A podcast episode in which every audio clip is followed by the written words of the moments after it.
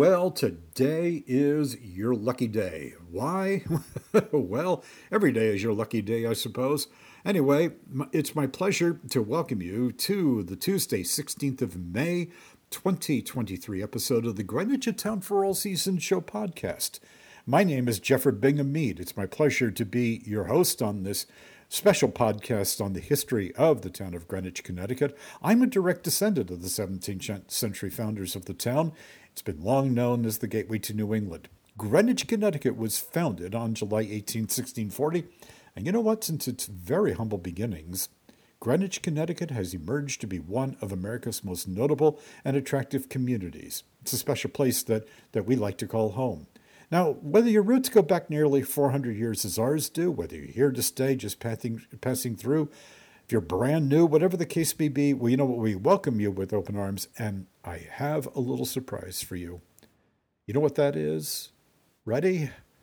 You're now a part of our history. I'll bet you didn't know. Well, now you do. So I send you my congratulations. I'm really glad that you could join us for today's show. Greenwich Town for All Season Show podcast is made possible by my good friends at Site Design Associates, the Long Island Sound Institute, the Ambassador Museum of the United States of America, Kevin M.J. O'Connor of Jeffrey Matthews Wealth Management, Eastern Neurologic Services of New York, and listeners like you everywhere.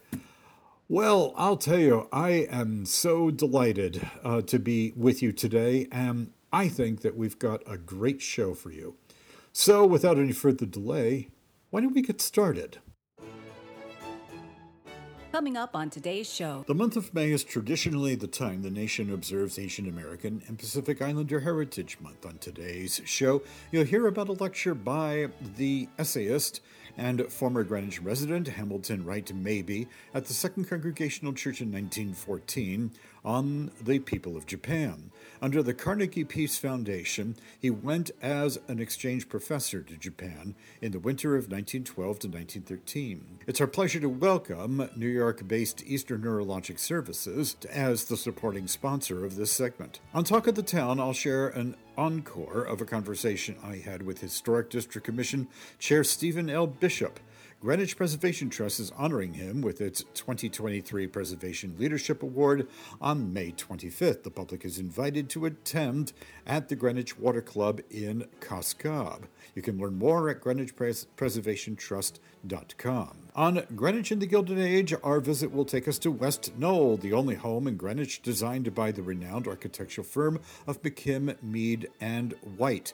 It was built in 1887 and subsequently demolished in 1906 and replaced. The story was made possible by Matt Bernard, author of Victorian Summer, The Historic Houses of Belle Haven Park, Greenwich, Connecticut. Judge Frederick Hubbard comes back to us in the form of a penned letter challenging public assertions about the name Steamboat Road pertaining to the section that includes today's Greenwich Avenue. I'll have more about that. On Greenwich Life as It Is and Was, Lucian Edwards reflected on the life of Edward Mead and his house off today's East Putnam Avenue. You can see it at the intersection of Indian Field Road on the north side, uh, and it's quite an exquisite home, although I'm a little bit biased being one of the Mead descendants in saying that. As we continue to mark the 125th anniversary of the establishment, establishment of the Greenwich Police Department, I'll share news of burglaries, arrests, crimes committed and recorded from throughout Greenwich history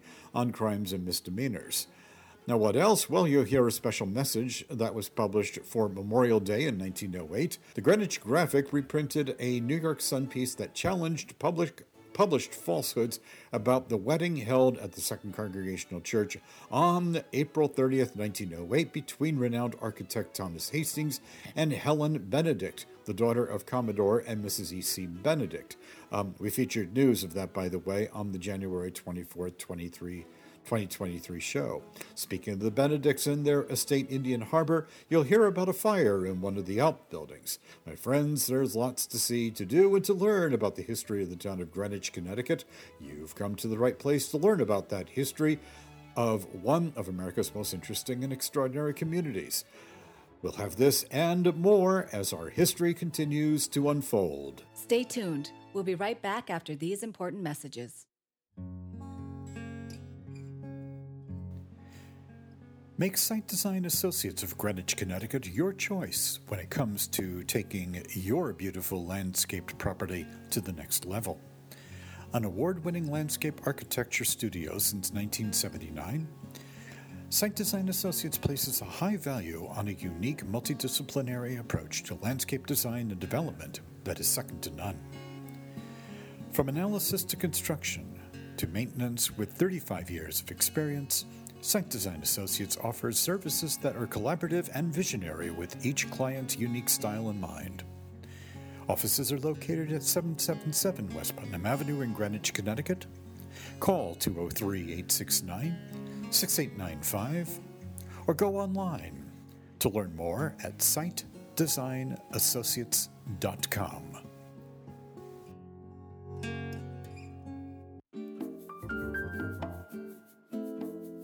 The Long Island Sound Institute understands that a bright environmental future relies on brilliant ideas and methods. A special initiative by Site Design Associates, LISI is a community of diverse professionals, researchers, academics, and concerned citizens harnessing the powers of imagination and innovation to achieve the ecological balance and conservation of Long Island Sound for present and future generations. It aims to use modern planning and the implementation of new technologies to conserve Long Island Sound. Looking forward to a bright future of effective leadership. To learn more about the Long Island Sound Institute, go online to lisistudy.info or call 203 869 8632. The Ambassador Museum, United States of America, is a tribute to those Americans who served the nation on the international scene as ambassadors in the American Diplomatic Corps. There has never been a museum specifically dedicated to ambassadors. The museum's founders and supporters are committed to achieving its educational mission with programs and events for high school and college students. My friends, you can learn more by contacting the Ambassador Museum, United States of America, by calling 203 869 8632. Write to Box 5002, Greenwich, Connecticut 06831, or go online at amusa.info. Well, thank you, Kevin M.J. O'Connor, Vice President of Jeffrey Matthews Wealth Management, knowledgeable in the complexities of the financial markets with a passion for servicing clients and their financial needs. My friends, learn more at jeffreymatthews.com or call Kevin M.J. O'Connor at his Greenwich office, telephone 203 485 7595. Again, that's Kevin M.J. O'Connor his Greenwich office at 203 485 7595.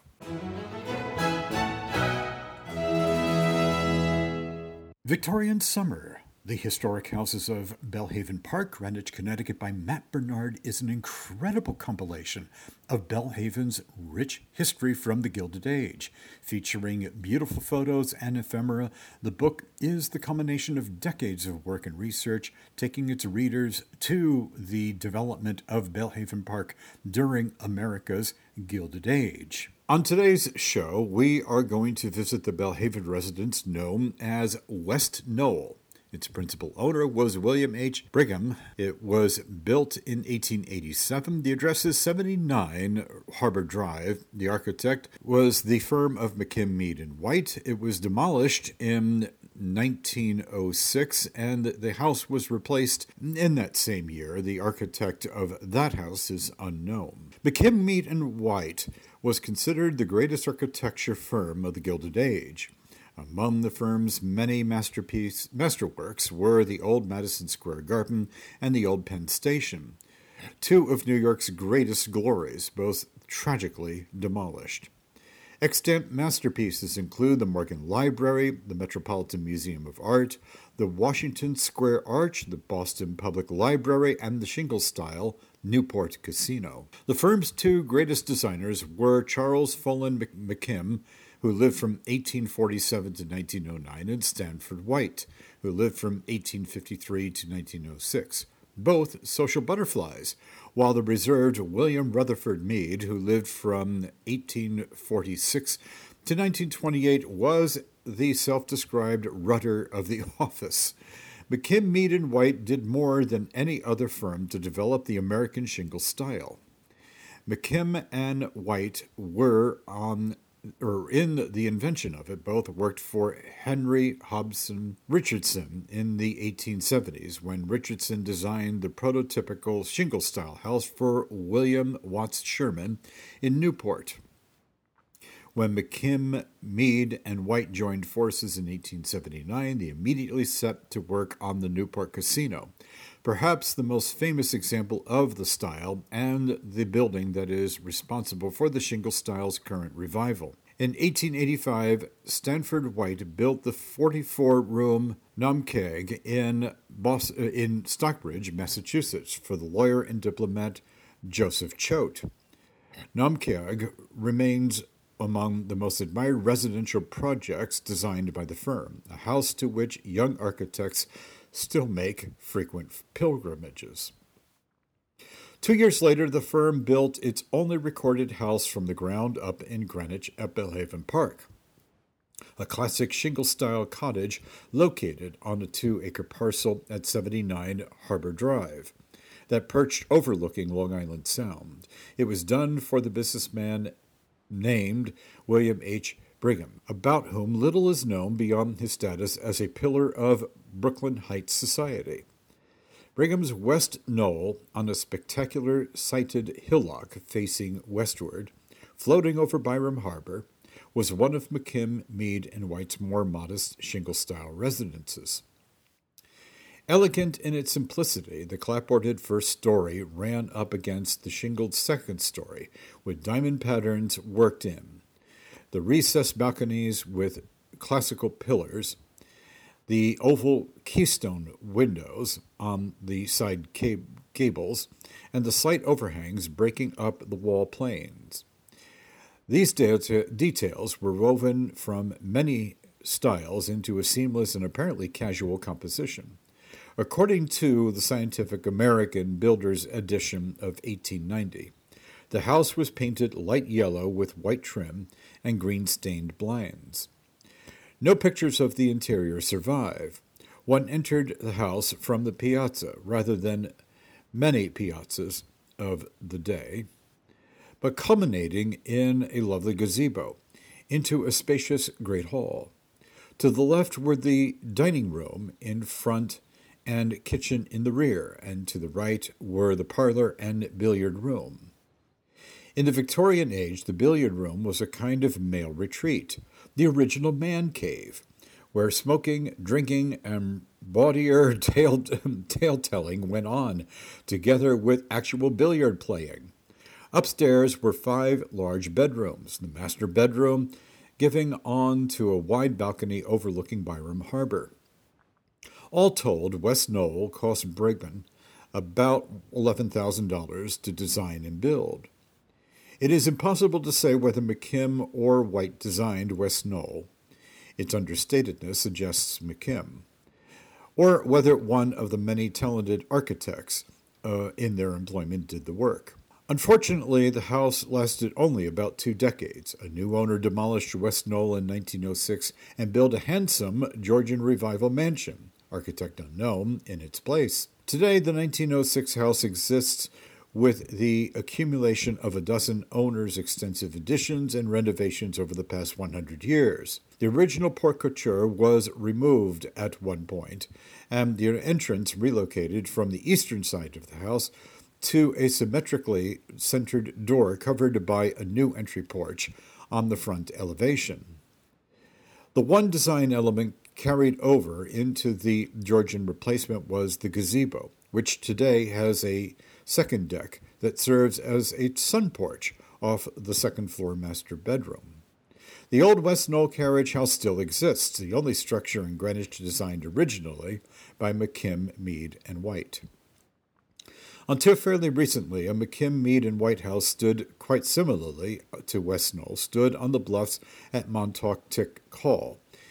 As it's known, burned down in 1997, but was meticulously reconstructed by its owners, Dick Cavett and the late Carrie Nye.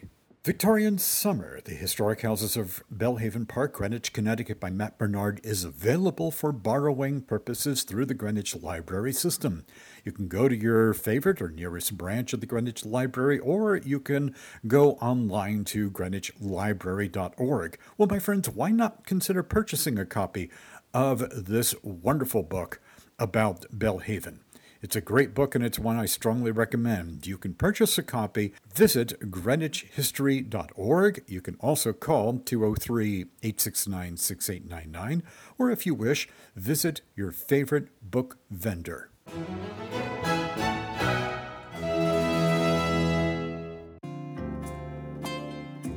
Best kept secret in historic Greenwich, Connecticut is a marvelous destination with an even more extraordinary mission.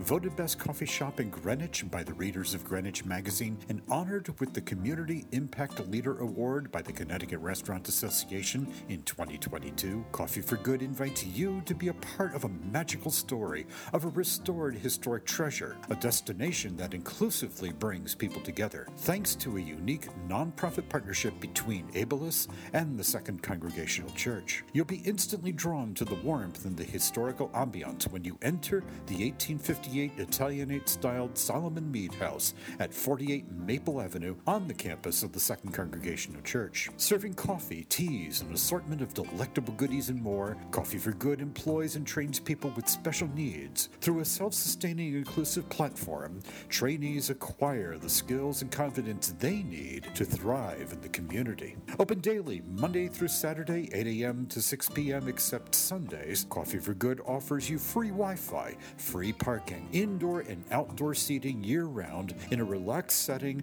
with a vibe all its own. A popular destination for informal business meetings, gatherings, and a fantastic study spot, too. Take it from me, my friends, the word about Coffee for Good has gotten around. After all, its success is driven by a never ending commitment to excellence and inclusion. Coffee for Good is located at 48 Maple Avenue on the campus of the Second Congregational Church, all part of the Putnam Hill National Historic District on the National Register of Historic Places. Open daily, 8 a.m. through 6 p.m., except Sundays. You can learn more by going to coffeeforgood.org. On March 8th, the Greenwich Historical Society welcomed visitors to its current exhibition, Sports More Than Just a Game, presenting an inclusive and insightful history of athletics, sports culture, and celebrated athletes in Greenwich and surrounding communities.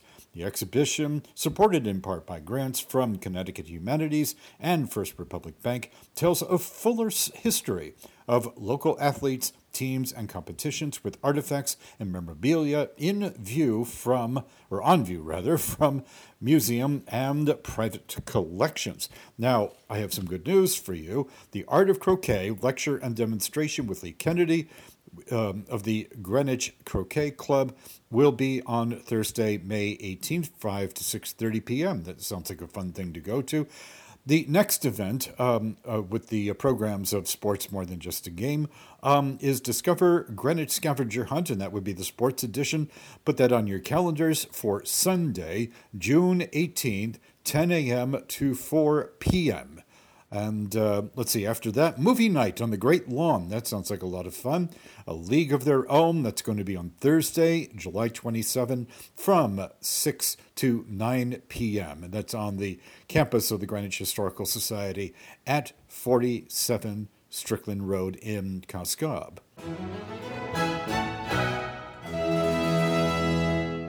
Well, it's time for Greenwich Life as it is and was. This was a column that appeared in the Greenwich News and Graphic um, a century ago. This particular column today was written by Lucian Edwards.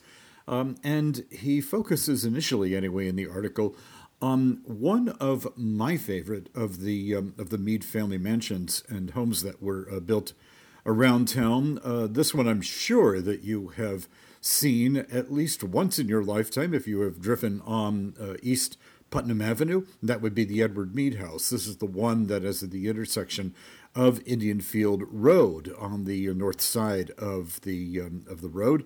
Um, it was built in 1832, and um, it really is, I think, one of the most exquisite of uh, our family mansions. Um, the title of the column uh, from a century ago, actually June 8th, 1923, is Edward Mead and His Beautiful Home and Other Prominent Men. Um, and the story goes as follows.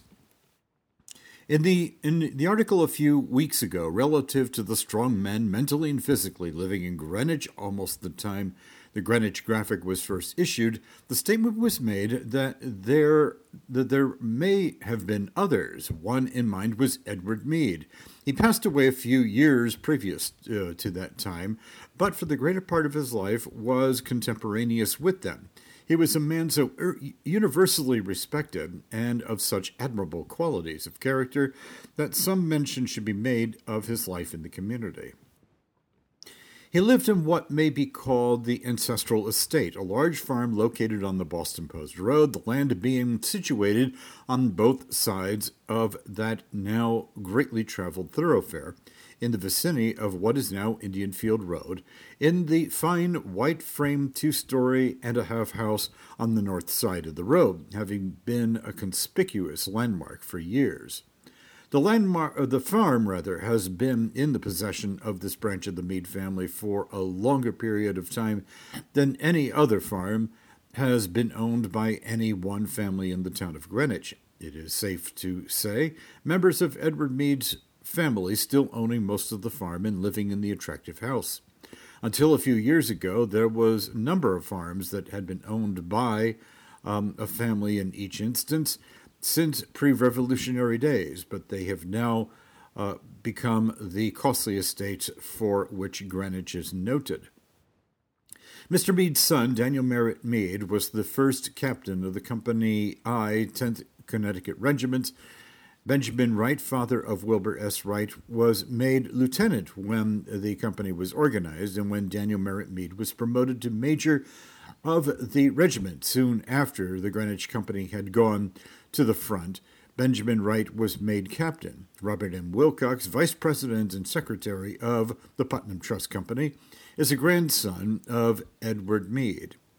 Previous to 1832, the house in which the uh, Mead family lived was situated on the opposite side of the street from the present residence. In 1832, the present house on the north side was built, and the completed and that and then completed was considered in many ways one of the finest homes houses rather in Greenwich. Stagecoaches were making regular trips between New York and Boston. Then, and the attention to the passengers um, in them almost always called to the house, as one worthy of a special note on the stagecoach uh, wrote. But the chief feature uh, of interest was the front door entrance.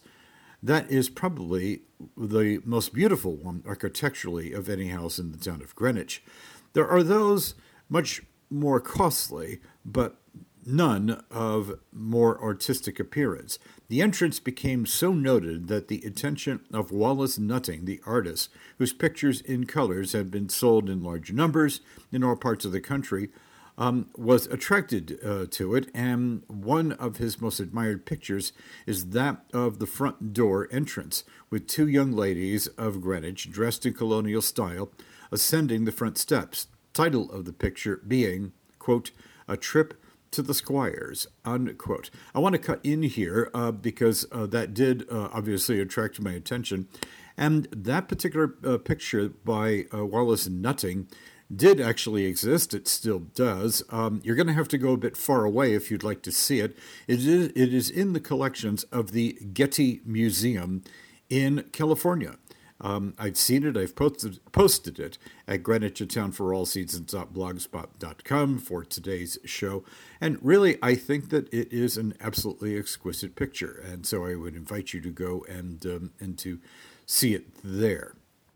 Let's see what else. Oh well, let's go back to um, to the to the story, shall we? All right. Um, let's see. Other objects that are of interest at the front of the house are the box shrubs, or boxwoods as we would call them today. There are three of them, uh, gigantic specimens um, each side of the front steps, having one, and they are probably 92 years old, the same number of years as the house.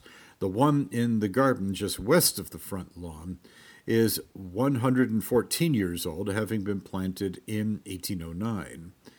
How about that? Another old resident who uh, should receive special mention um, uh, is the quote unquote sage of New Lebanon, as he was called, Milo Mead, whose memory is revered by the older residents of East Portchester District, today's Byram, of course, for which section he was always ready to spend his money and time to improve in every way possible. And although he did not succeed in having the name changed to Lebanon, much to his regret, that did not deter him from working for the interest of that section. He gave away his land and money freely for the public improvements. He was a fine old man, and it is certainly a great pleasure to talk with him. He lived in the little story and a half frame house on the, a knoll at Byram Shore, facing Long Island Sound, from which there was an unmolested view of Long Island and the Sound. The house looked somewhat incongruous, situated near the fine residences of Byram Shore, but certainly added a picturesqueness to the scenery thereabouts that it would not otherwise have had. Mr. Mead's lech string was always out, and he welcomed stranger as well as friend to his house, and seemed to delight to talk about New Lebanon and the days that had passed during his long life. He had amassed a considerable fortune that he had acquired by the sale of a large part of his farmland for Byram Shore residences. He always lived the simple life, however, and was noted for his generosity and kindness of heart, as well as his interest in New Lebanon. Then there was Shadrach M. Brush. What a fine old gentleman he was, too, having deserved reputation for his ever gentle disposition, yet it was not always that way, according to a statement made by him in the presence of the writer. He had an ungovernable temper when a boy and young man, and only narrowly escaped injuring a companion by losing it. That taught him a lesson, and ever after that time he controlled his temper and was known to be a man of the gentlest ways. Mr. Brush was a public spirited man. Besides the fine farm in Stanwich, that is still owned and occupied by members of his family. Mr. Brush possessed large possessions of real estate located in the borough, that would be downtown Greenwich, much of which he improved. He was engaged in retail business in the borough, again the downtown area, for many uh, for a number of years, retiring after he became advanced in years, his sons succeeding him. His, bur- his home in the borough was sold not long ago to the Knights of Columbus for their headquarters, which makes a central and desirable location for this prosperous organization, so well known for activities in the late war.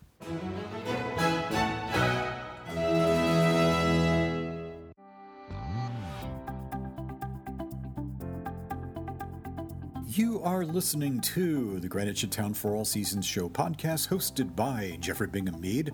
That's me, a direct descendant of the 17th century founders of the town of Greenwich, long known as the gateway to New England. The Greenwich Town for All Seasons show podcast is made possible by Peter F. Alexander landscape architect of Site Design Associates, the Long Island Sound Institute, the Ambassador Museum United States of America, Kevin M.J. O'Connor of Jeffrey Matthews Wealth Management, and listeners like you everywhere. Thank you.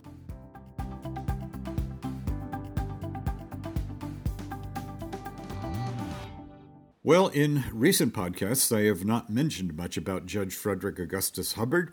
Uh, but we're going to change that today. he was a lawyer, writer, gifted storyteller. His remarkable life spanned the end of the 19th century and the first third of the 20th century in Greenwich, Connecticut. He would write under the pseudonym Ezekiel Lemondale. Don't ask me where that came from, but he came up with it. When writing about what he called cracker barrel stuff through his column, The Judge's Corner. Now, I will call to your attention that there is a book in the Greenwich Library system called Greenwich History, The Judge's Corner 150 Vintage Newspaper Columns by Frederick A. Hubbard, selected, edited, and indexed by Frank Nicholson, um, who put that together many years ago. Today, I have something that does not come from that book, but it is nevertheless by Judge Hubbard. It is in the form of a letter that was published in the Greenwich News and Graphic on January 27, 1922. And the headline on this is Never, quote, Steamboat Road, unquote. Judge Hubbard insists it was, quote, road to Piping Point, unquote. I've heard that too. So let me just get on with what um, uh, the illustrious Judge Hubbard um, had to say about this, again, in the form of a letter to the editor, News and Graphic. Several weeks ago, your historical writer took exception to my statement previously, previously made that Greenwich Avenue was formerly called the Road to Piping, Piping Point, and that it was not called the Steamboat Road north of the New Haven Railroad. To his support, he brings John M. Williams, who says he came to Greenwich in 1866, that he often used to read and or use the road, and that he never heard it called by any name than the Steamboat Road all the way up to the Post Road. It is sometimes the case that verbal evidence and hearsay is accepted in such matters in lieu of record evidence, but the latter class of evidence should be accepted rather than the former. My authority for the statement with reference to the name of the road in early days grew out of a very interesting interview had with the late Colonel Thomas A. Mead, October 20th, 1883. And by the way, Colonel Thomas A. Mead's house was located on the site of what is now the main branch of the Greenwich Library. It was moved, by the way, in um, what was it, 1929, um, to Grove Lane, and it now sits at 8 Grove Lane. Um, and you can drive by. Please don't go in and knock on the door. It's a private residence. Anyway, back to the story. Uh, he was born um, in 1799 and died in 1892.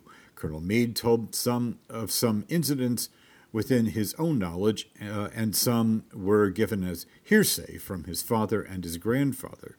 They included these interesting facts. When Colonel Mead was a boy, Henry Mead was an innkeeper who had entertained in such style as the times permitted General Putnam, Lafayette, and other Revolutionary notables. The inn stood at the corner now occupied by the Presbyterian Church. It was purchased by that society in 1886 when the inn was torn down.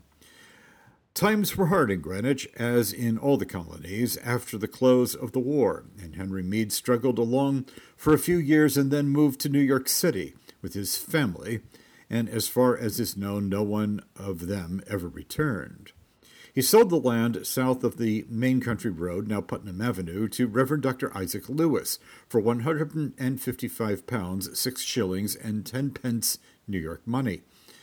This included what was subsequently known as the Dr. Theodore L. Mason Farm, it being cut up and disposed of by his heirs about 35 or 30 years ago. The tract is described in the Greenwich Land Records, volume 13, at page 67 as follows Quote, One certain tract or piece of land lying and being in said Greenwich, bounded southerly by my own land, westerly by the road leading to Piping Point, so called, northerly in part by land belonging to Isaac Holmes, Jr., late of Greenwich, deceased, and in part by land of Captain John Hobby, and east by the land of said John Hobby, containing ten acres, one rood, and seventeen rods. Unquote. This was the same Captain John Hobby who kept an inn where Mr. Fennessy now lives, and over whose inn as the stopping place of General Putnam in February 1777, there has been some controversy. But the record shows the name of the so called quote unquote road, now Greenwich Avenue, as it further reveals the fact that the entire center of the borough once sold for less than a $1,000. Now, as to the knowledge of Mr. Williams, he says he came to Greenwich in 1866, that he frequently went over the road, and that he never heard it called by any name but the Steamboat Road all the way to the Post Road. If Mr. Williams will read Major Mead's History of Greenwich, published in 1857, nine years before his arrival, he will find in the appendix of that volume no less than nine instances where the business people who advertised in the book called the road Greenwich Avenue, and in no case is it referred to as the Steamboat Road. If in 1857 it was called Greenwich Avenue, it, is it, is it prob- probable that nine years later, when Mr. Williams first knew it, the name had been changed to the Steamboat Road? The records do not bear out this assertion, and within my own knowledge, since 1859, it was never called the Steamboat Road, and that was written by Frederick A. Hubbard. And again, that appeared in the Greenwich News and Graphic on January 27th, 1922. Now, getting back to uh, Judge Hubbard's book, of course, that I mentioned. Um, the author of that book, Frank Nicholson, said of Judge Hubbard, one feels after reading him that here was Greenwich's Renaissance man. He was a traveler, sportsman, epicure, observer of the contemporary scene, arborist, botanist, critic, humorist, naturalist, and oracle. Uh, there's a whole bunch of things here. A profiler of people, a recorder of events, a describer of places, even a militant protester. That would have been fun to see, and a sound recorder of various aspects of Greenwich history. That book I mentioned, Greenwich History, The Judge's Corner 150 Vintage Newspaper Columns by Frederick A. Hubbard, selected, edited, and indexed by Frank Nicholson, is available for borrowing from the Greenwich Library System. Visit greenwichlibrary.org. Um, but again, I do want to mention that not all of Judge Hubbard's writings are in that volume. Um, maybe some of you uh, recall that I recently featured uh, a uh, an excerpt from his book Other Days in Greenwich. That is available online, by the way, if you don't want to go to um, the library um, in person. Uh, it's an exquisite uh, history, and I strongly recommend it.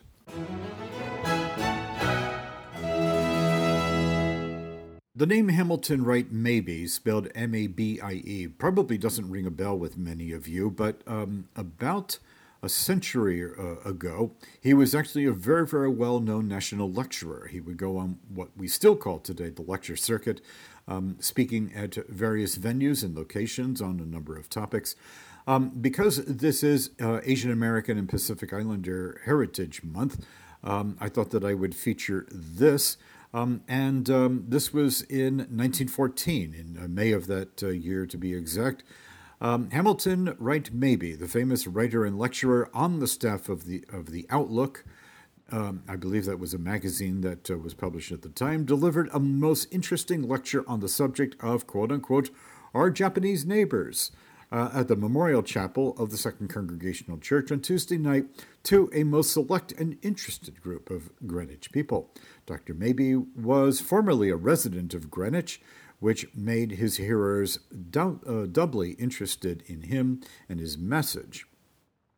In his lecture, he dealt especially with the traits of character of the Japanese people, which made them the great nation they are their inborn perpetual cheerfulness, their fanatical patriotism, bravery, and chivalry, as evidenced peculiarly in the Russian Japanese War, their skill as a people in the arts and crafts, their love of nature and beauty, their stoicism in all sorts of duty, their extreme courtesy, and their almost unbelievable honesty, which Dr. Mabie illustrated by saying that if a Japanese should be out for a walk and should find a roll of money by the roadside, he would pick it up, carefully dust it uh, with his handkerchief, put it on the stone wall beside the road with a heavy stone on it, so that it could not be blown about by the wind, and then continue on his way, rather un American, but particularly Japanese. Yes, you, that's something to think about. Especially interesting was his description of the sounds and sights which make Japan Japan and no other country in the world.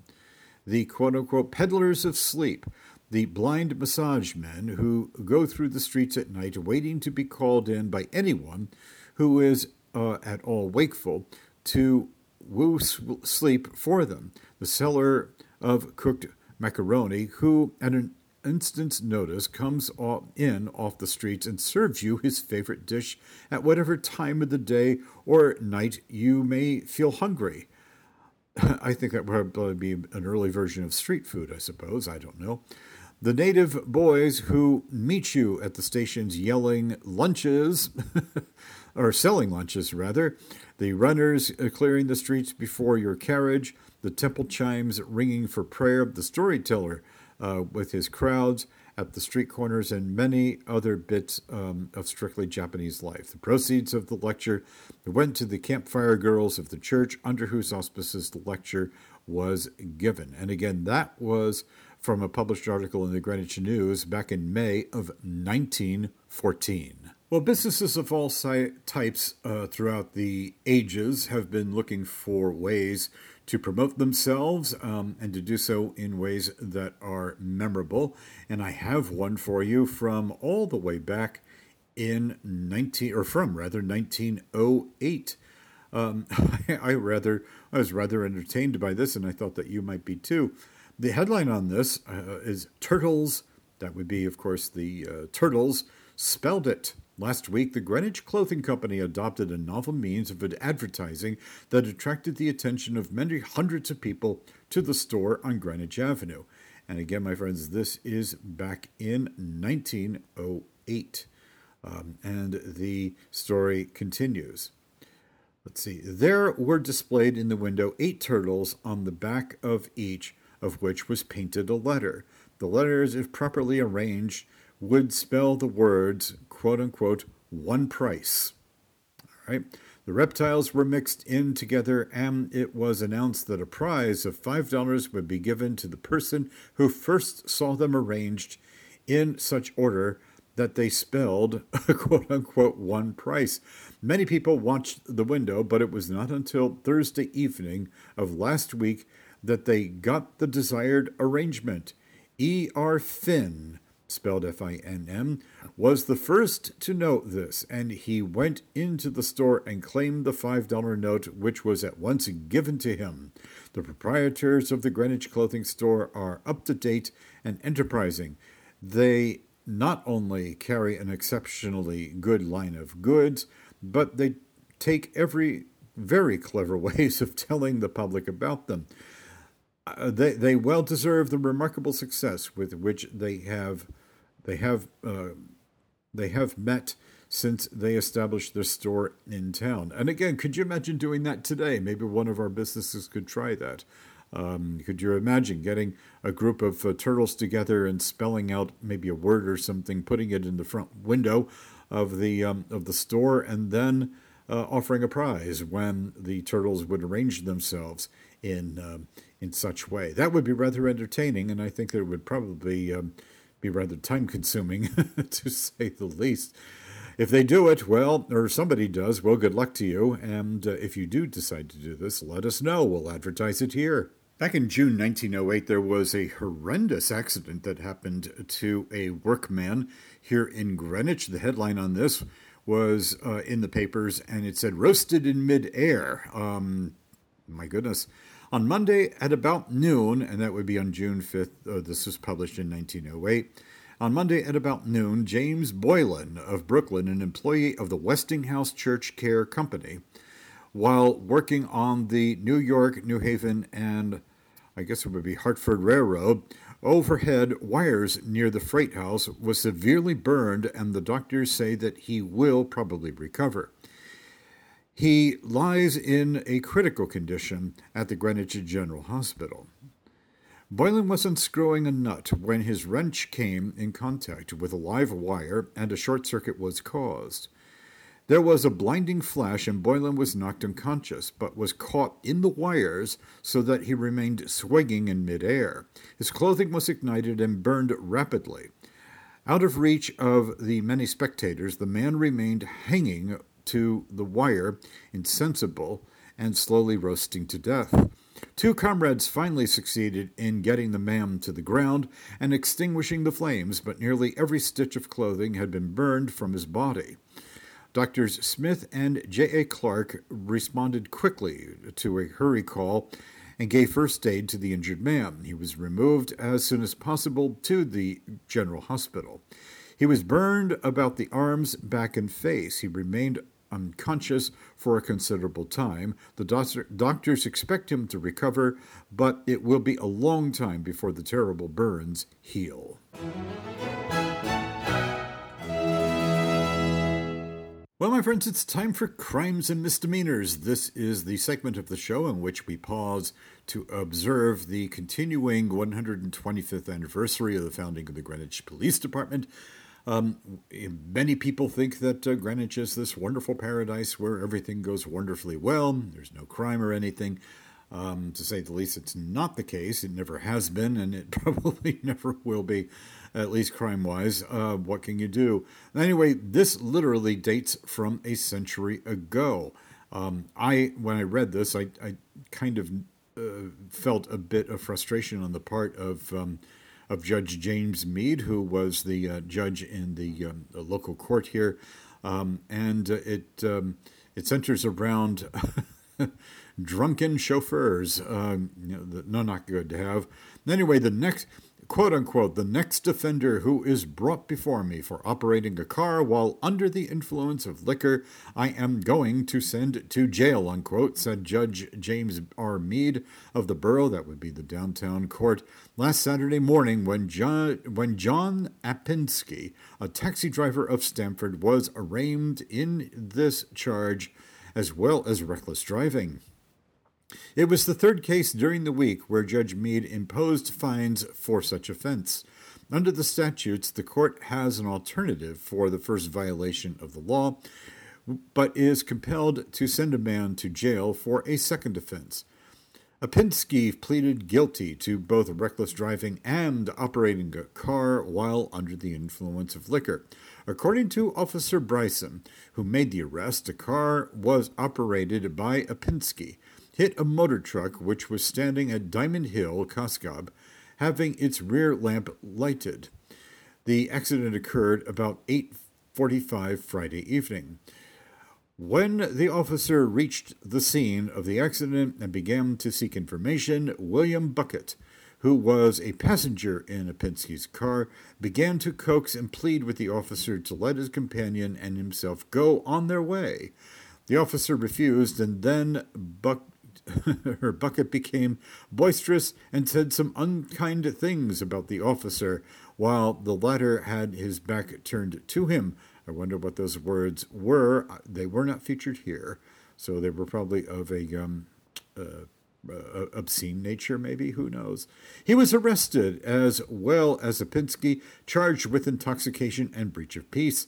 His condition, however, was not as bad as that of Apinski.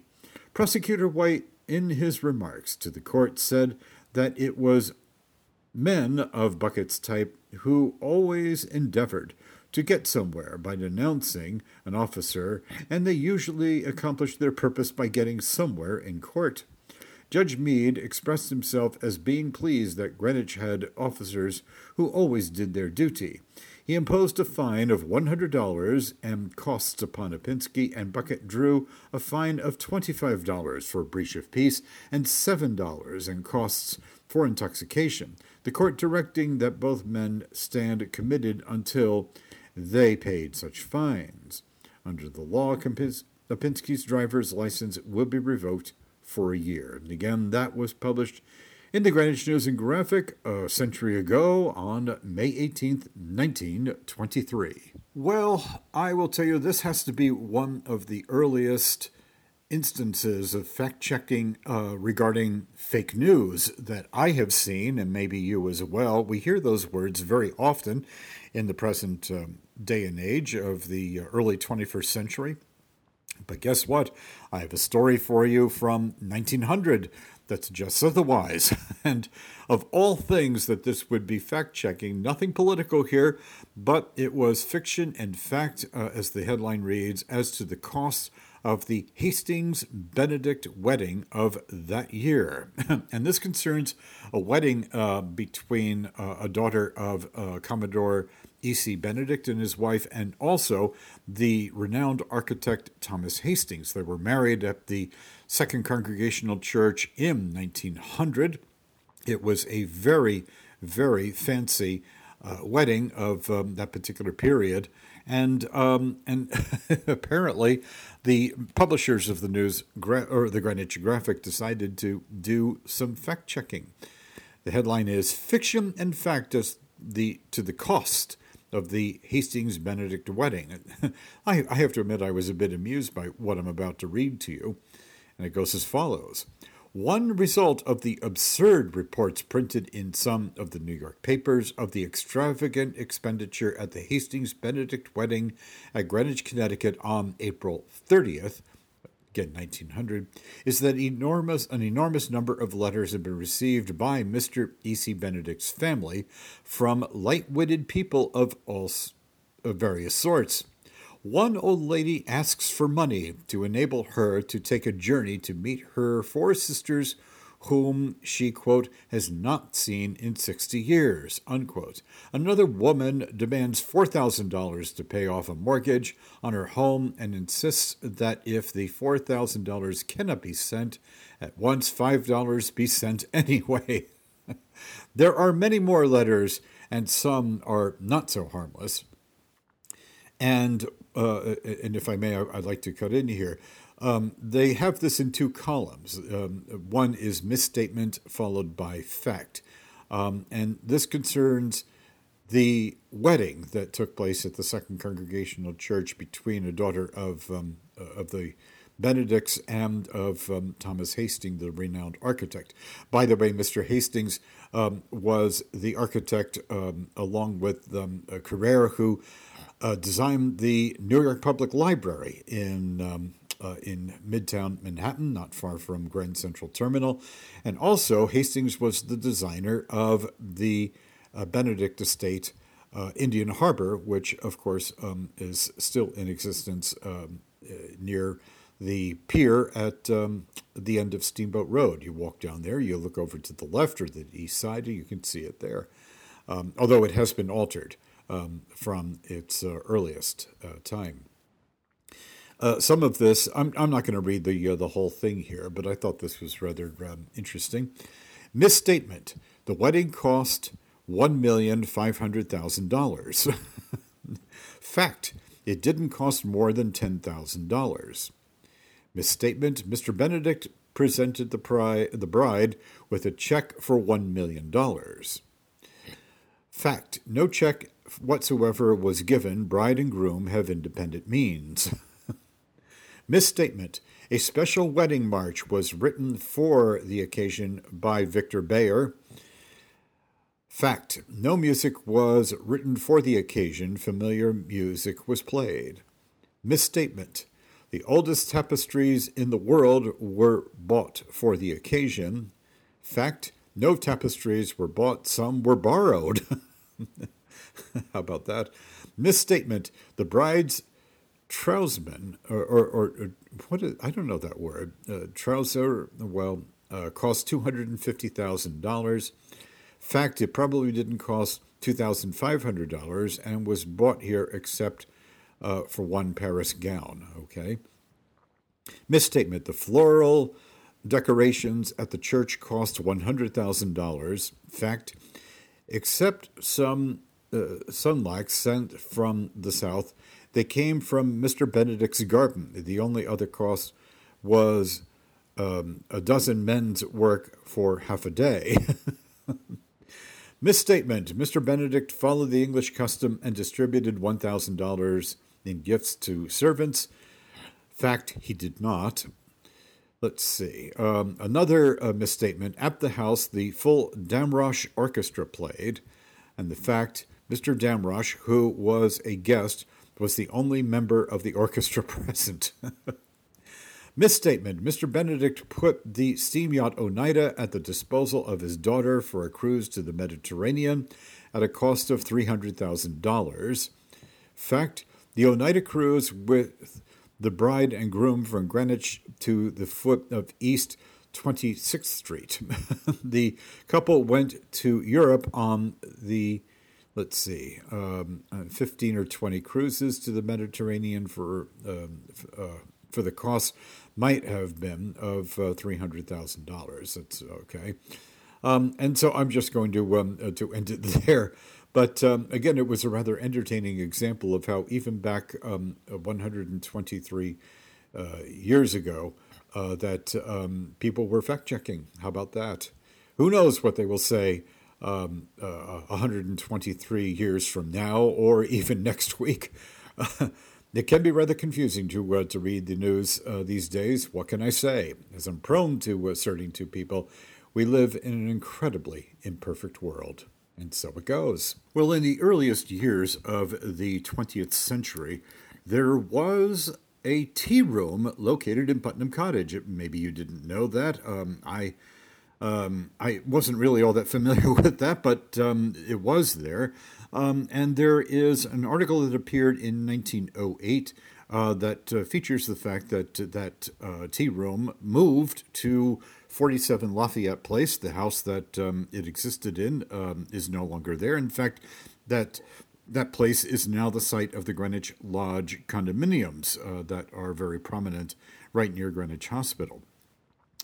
The name of the uh, of the establishment um, that moved from the Putnam Cottage uh, to this new location was called, of all things, uh, the the Squirrel Inn.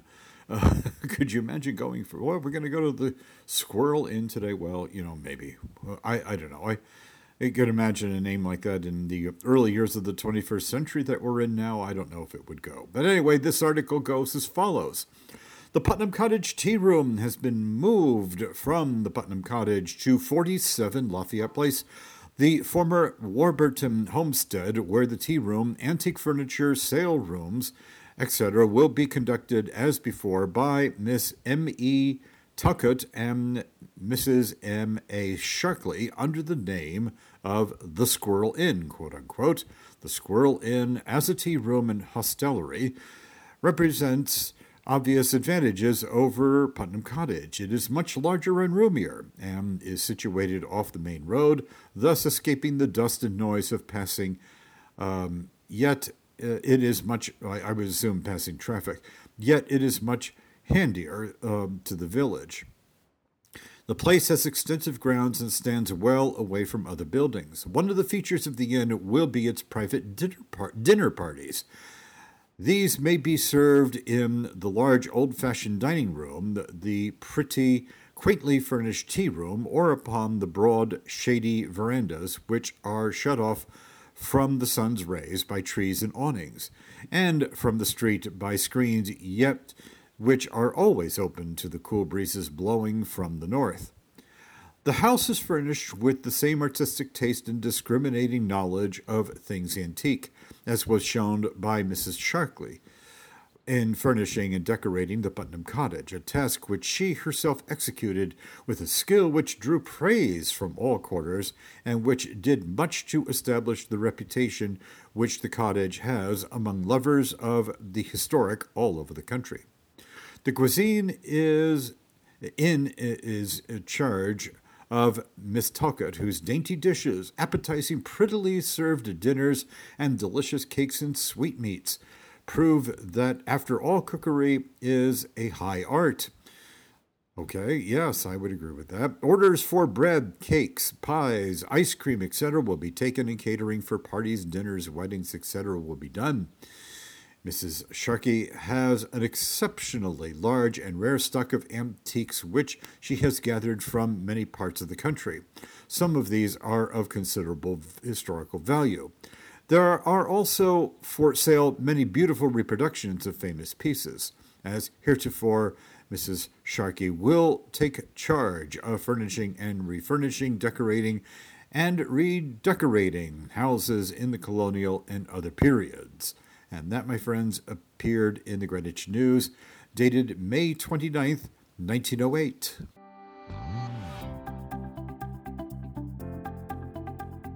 You are listening to the Greenwich Town for All Seasons show podcast hosted by Jeffrey Bingham Mead.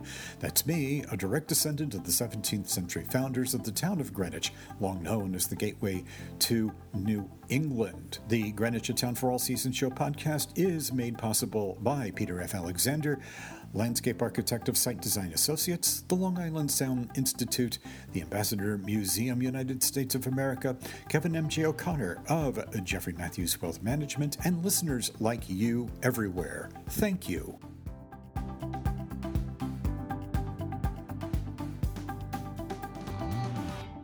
This story dates from 1914, the month of May to uh, be precise.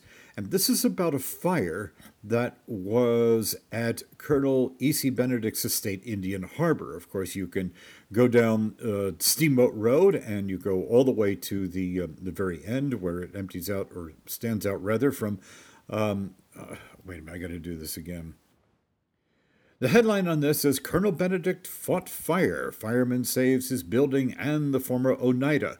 This, of course, concerns the estate of Commodore E.C. Benedict, uh, known as Indian Harbor. You can still see that place uh, from the pier at the end of uh, Steamboat Road. If you walk down there and look over toward the left or toward the east, um, you can still see the uh, the buildings there. And again, this this dates from May 1st, 1914, in the Greenwich News. The first fire which has occurred on Commodore E.C. Benedict's estate, Indian Harbor, was that on Wednesday noon and resulted in the greater part of the borough, that would be the downtown area, fire apparatus being called to Indian Harbor where the firemen arrived in time to prevent the destruction of a large building on the dock not far from the Benedict Mansion, which was used as an ice house, coal bunker, carpenter shop, and paint shop. At one end of the building was a large kerosene oil engine, which was used in the unloading of a barge load of coal, which was at the dock. It is thought this engine must have backfired, and the flames communicated to the lower part of the building and went up through the walls into the carpenter and paint rooms. There was an abundance of smoke, but little blaze when the fire was discovered. Captain John Anderson of the Oneida launch and George McGonigal, Robert Allen Gardiner, Joseph Walker, the estate carpenter, and other employees took the fire hose to a nearby hydrant and they endeavored to, to, reach the seat of the fire. They kept the flames down until the arrival of the chemicals when axes were used and the chemical was poured between the partition walls, thus putting out the fire in its worst spot. The damage was slight and was covered by insurance. Well, that's reassuring.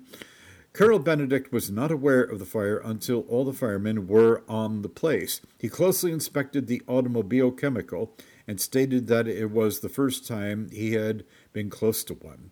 He complimented the firemen on their quick arrival and the good work they did. The Commodore was chiefly interested in keeping the flames from the yacht, which was near the dock, just south of the coal barge, and which formerly bore the name Oneida. In this yacht, Commodore Benedict has made many cruises, as he expressed it to a news representative. He had traveled a distance as great as from here to the moon in it. He was greatly pleased that the flames were prevented from reaching her. Well, as we count down to Memorial Day, I wanted to take you back to the year 1908 here in Greenwich, Connecticut. Um, this uh, comes from the May 29th edition of the Greenwich News of that year, um, and it focuses on, of course, Memorial Day. Now approaches another Memorial Day, says the piece, and it would be interesting to consider the varied emotions with which people consider its coming. To the schoolboy and to the hard worked clerk, it means simply a holiday, a day on the water, a baseball game, a day's fishing or camping, the theater, or something of that sort. To the average public man, it means perhaps a speech, an occasion when he must say something grand, eloquent, and patriotic. But to those who lived then the stirring days of 61, and of course that would be 1861, the, the American Civil War, uh, it has a deeper meaning, a personal one. Hardly a person who can remember those days of anxiety, hope, fear, can recall the days without a certain dry feeling uh, at the throat, a tugging at the heart, for there was hardly a person, man or woman or child in those days, who was not touched more or less intimate, intimately by it.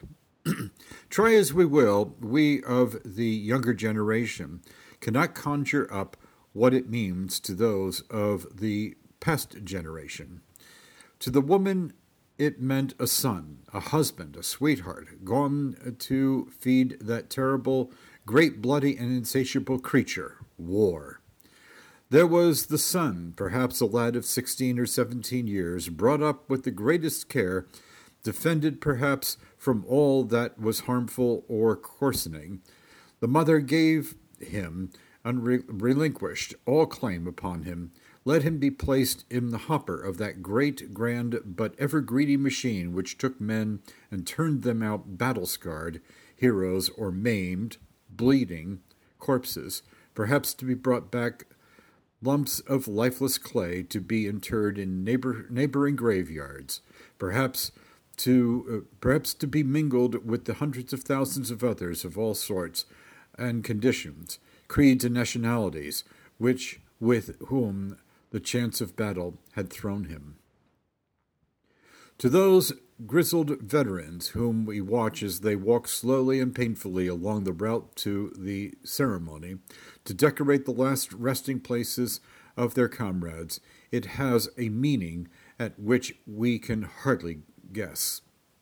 To us, they look like a rather con- commonplace body of mild featured, mild mannered men, but we cannot conceive the things that they see when they make their plodding way along the line of march and look at the brand new flag with its many stars now securely set in the blue field. When they hear the dear, familiar uh, strains of the Star Spangled Banner, to them it recalls long weary, weary marches, when comrades dropped at the dust or mud, perhaps to be thrown into an ambulance, perhaps uh, to be crushed by hurrying artillery emissions. To them, it speaks of scorching battlefields when the spirit of men was tried to the utmost. To their ears respond the boom and shatter of shrapnel, the whistling of bullets, the agonized cries of wounded comrades, the shrill cries of the enemy, and the last and victorious shouts of the conquered armies as they swept up the hill or parapet and planted the banner of freedom over one more dearly won field. And also, it may mean to them of pain, or of at least partial neglect, business ruined with the lapse of years which the war took up. Perhaps it means a return after four years to find father or mother or wife or child dead in the interval of waiting. It may mean one of a hundred agonizing things to those men, but did anyone catch even the shade of regretful expression on one of those wrinkled faces as it looked forward to catch the gleam of the sun on Old Glory on ahead? Never.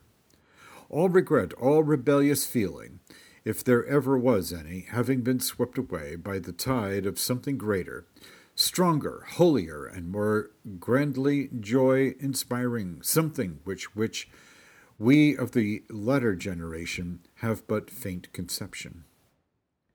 They know, those men and those women of 61, that the millions of happy free men and women and children in this country today have them to thank.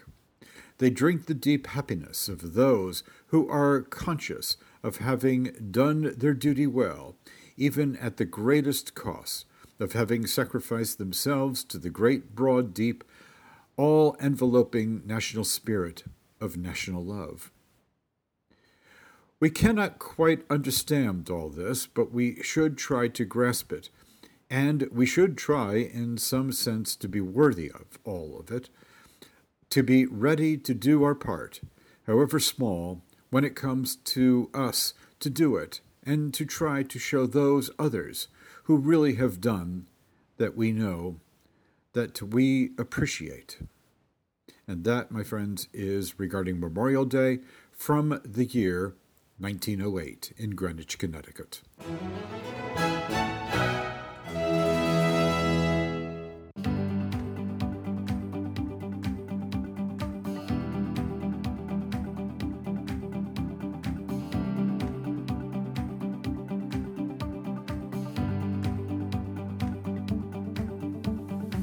My friends, welcome to Talk of the Town on the Greenwich Town for All Seasons show podcast. I am Jeffrey Bingham Mead, your host. Talk of the Town features insightful stories and conversations with Greenwich, Connecticut history makers and personalities. My friends, the Greenwich Preservation Trust is inviting you to join them on the 25th of May, 2023, um, at the Water Club on River Road in Cos Cob. That is the evening when they are going to be hosting their 2023 Preservation Leadership Award event honoring Stephen L. Bishop. He is the chairman of the Historic District Commission of the town of Greenwich, Connecticut.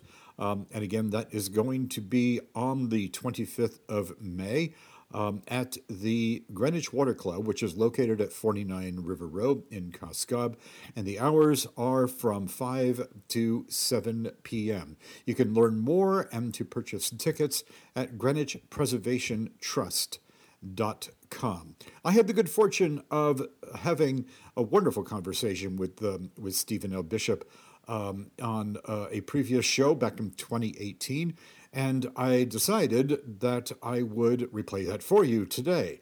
So, without any further ado, let's listen to the conversation that uh, Stephen L. Bishop and I had in late 2018 about the Historic District Commission, what it does and doesn't do, and everything else. Now, throughout America, there are sections of towns and cities containing older buildings considered valuable for historical or architectural reasons or both.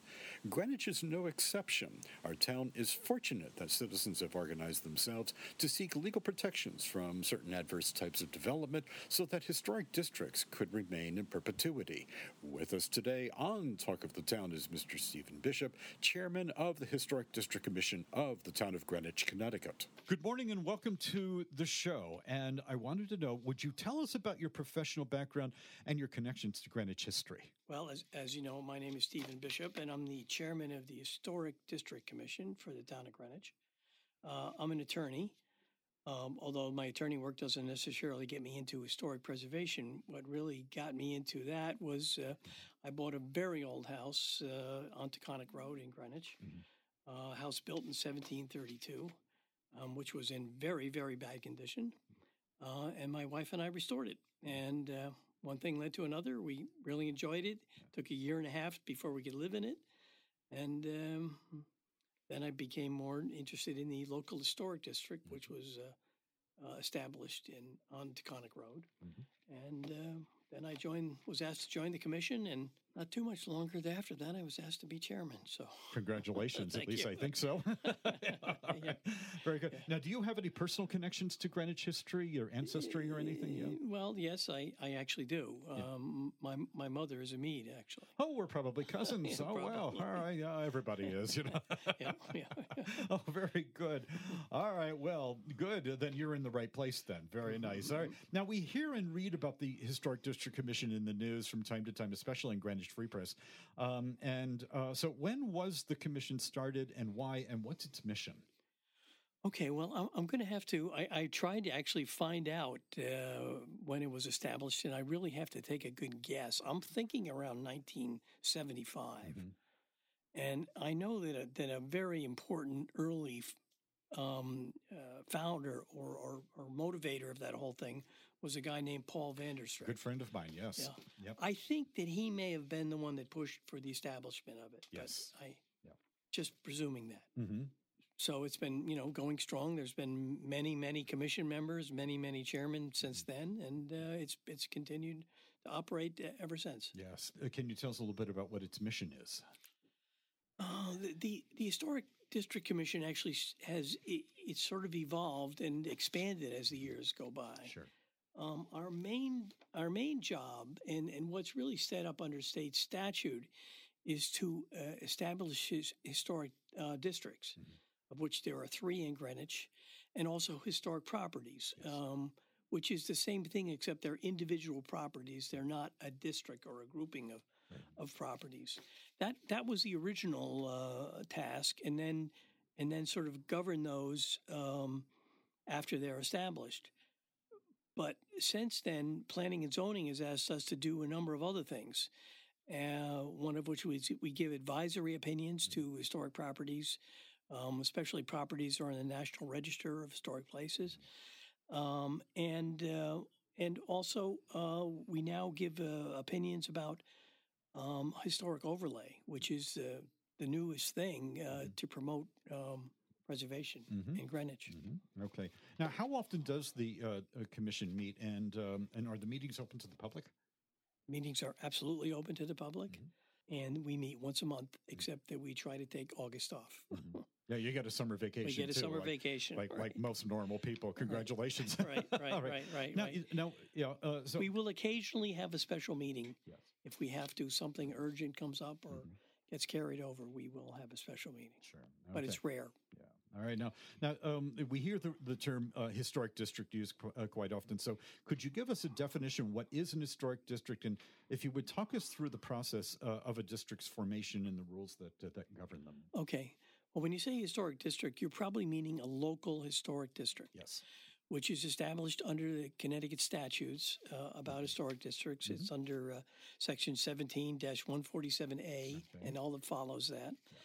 And uh, that is probably the highest level of preservation that you can get in, in the state of Connecticut, federal or state. That is really the highest level of preservation you can get. Um, to, to become an historic district, um, there has to be a study. Um, there's usually some uh, his, local historian or somebody that knows uh, historic architecture does a study. It gets submitted to the state uh, preservation office uh, for their review. They have to accept it. Um, it has to be accepted by the board of selectmen. They have to endorse it. Um, it then um, uh, has to be voted on by the people in the district. And it has so it, it's not imposed on them really. They impose it upon themselves. Two thirds of the people in the proposed district have to vote in favor of it for it to be law.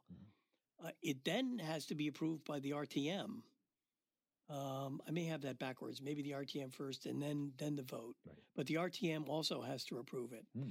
it it's quite cumbersome it, it probably takes to do a district uh, it, it probably take you close to a year Yeah.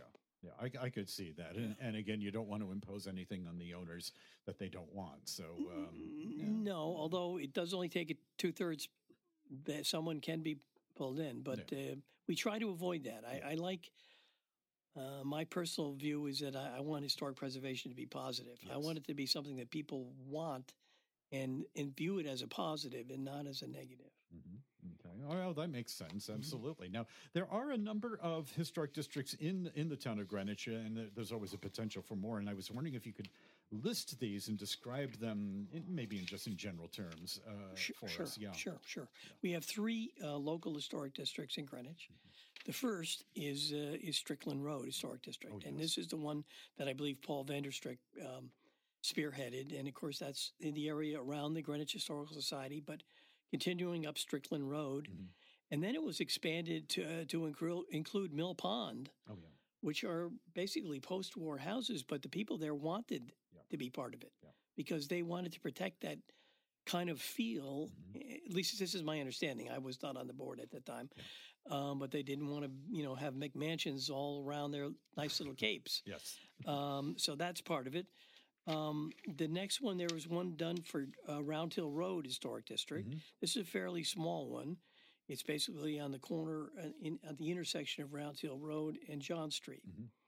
Um, the, it includes the old church there and, and uh, mm, I guess the rectory next to the Yeah. church. Right next to it. Yes. Yeah, yeah, yeah.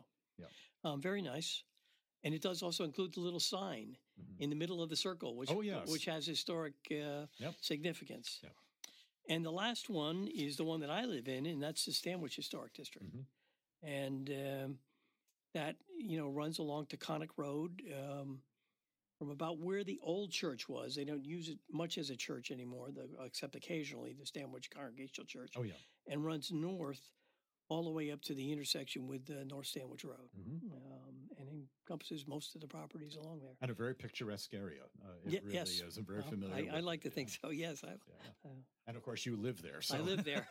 So, very, very good. So, My friends, you're listening to Talk of the Town on Greenwich a Town for All Seasons. My name is Jeffrey Bingham Mead, and I am your host. My guest today is Mr. Stephen Bishop. He is the chairman of the Greenwich Historic District Commission. My name is Jeffrey Bingham Mead, your host. Contact me anytime at Greenwich a Town for All Seasons at gmail.com. Again, that's Greenwich a Town for All Seasons at gmail.com. Check out the show's news blog at Greenwich a Town for All Seasons.blogspot.com.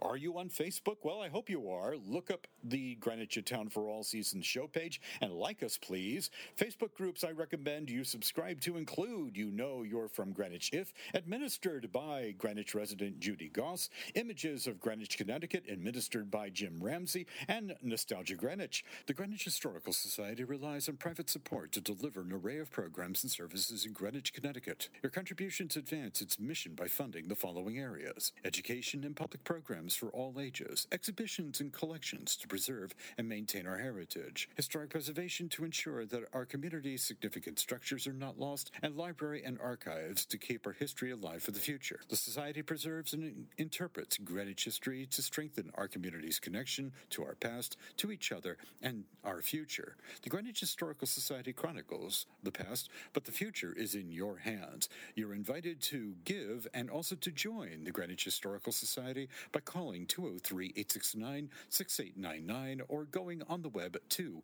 greenwichhistory.org. O-R-G. Welcome back to Talk of the Town on Greenwich Town for All Seasons. My name is Jeffrey Bingham Mead, and I am your host. With me today is Stephen Bishop. He is the chairman of the Greenwich Historic District Commission. Let's resume our conversation.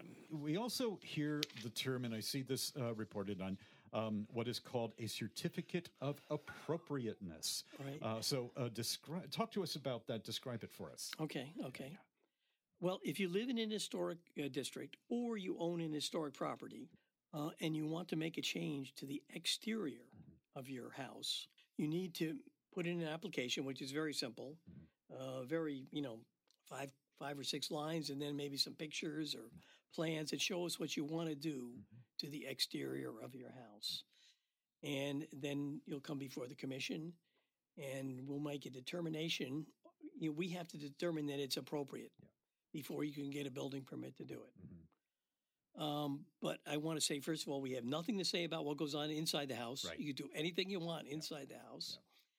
Uh, and we try very, very hard to work with people uh, to, to make whatever change they need, addition, more light, what, whatever it is, to make it work. We want it to work. Yeah.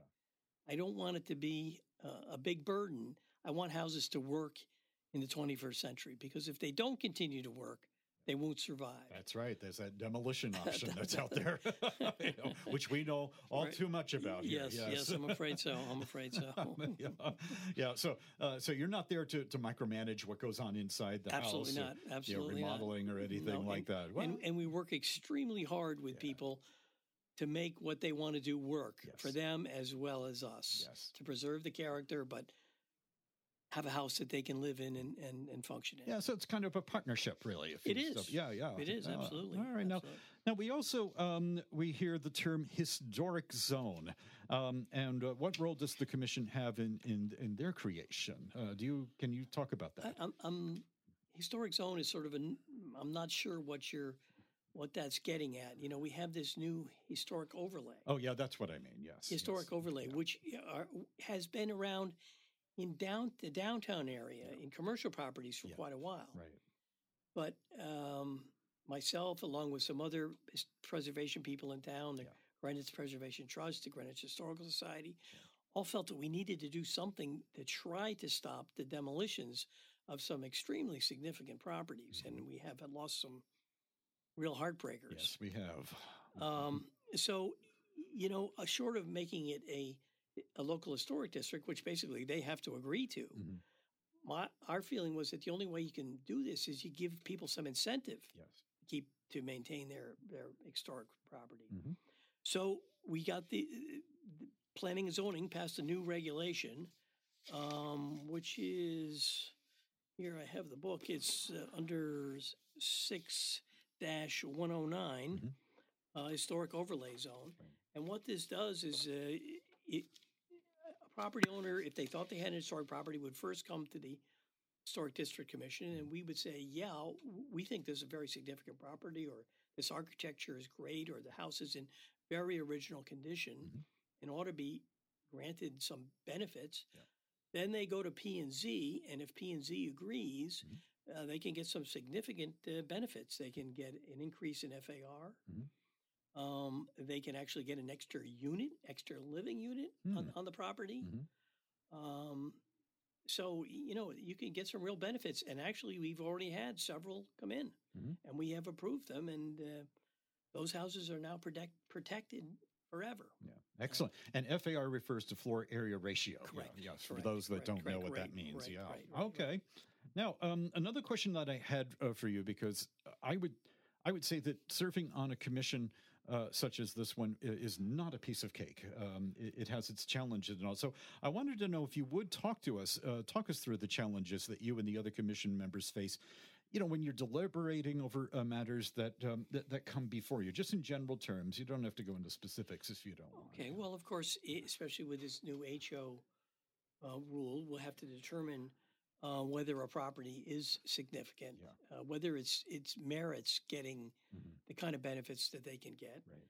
Um, and uh, that's going to be have to be an ongoing kind of thing. Yeah. As I say, we've only seen a couple of them, uh, but the couple that we've seen have been beautiful properties that are now protected. Mm-hmm. Right. But the owners got something significant in return. Yes. Yeah. Um, so that that, but it remains to be seen how that works out coming down the road. Mhm. And then in terms of giving certificates of appropriateness, of course, there's always questions: Is this appropriate? Is that appropriate?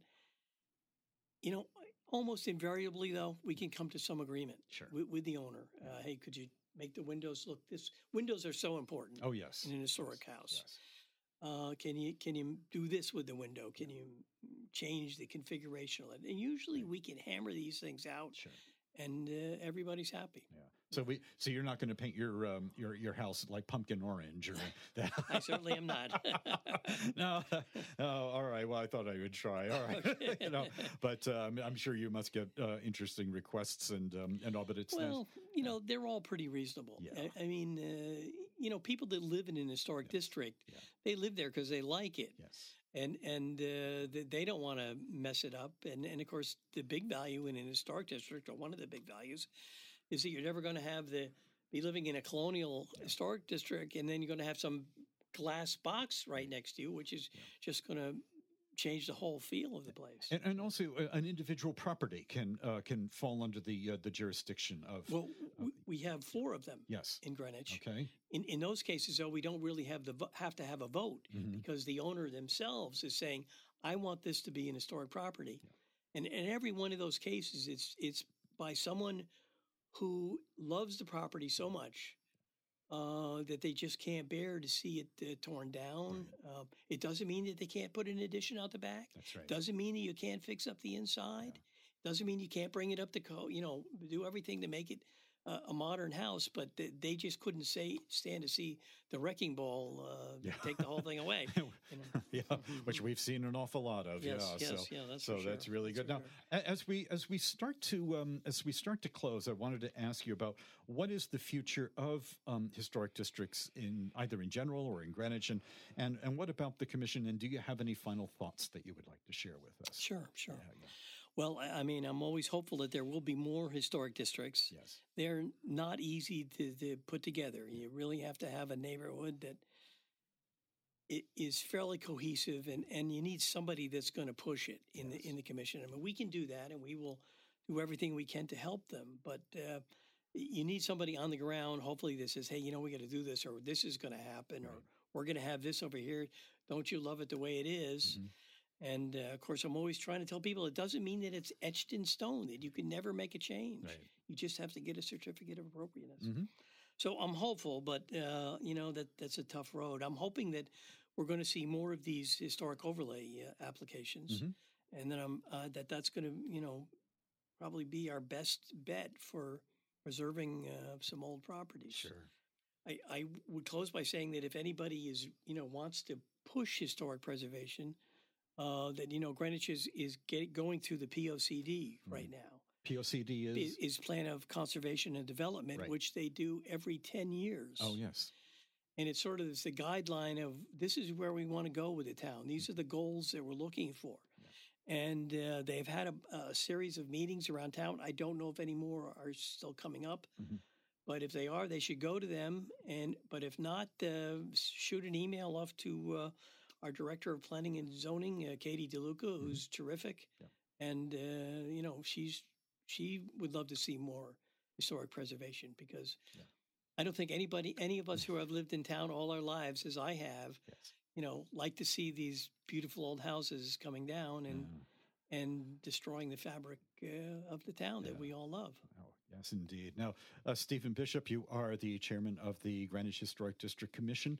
I want to thank you very, very much for being with us on Talk of the Town on Greenwich Town for all seasons. It's such a pleasure to have you, and you are welcome here anytime. Okay, thank you, thank you very much for having me.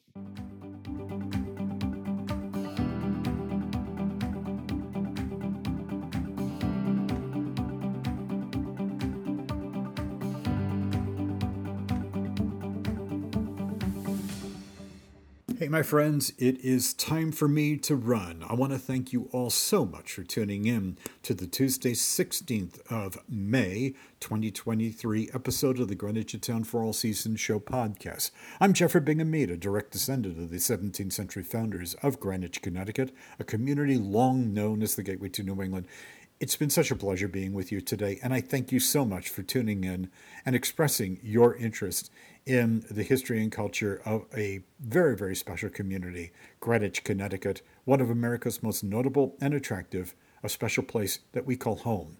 Now, my good friends, I have to tell you, as always, that I am very grateful to the sponsors, advertisers, and partners who make this show possible for you.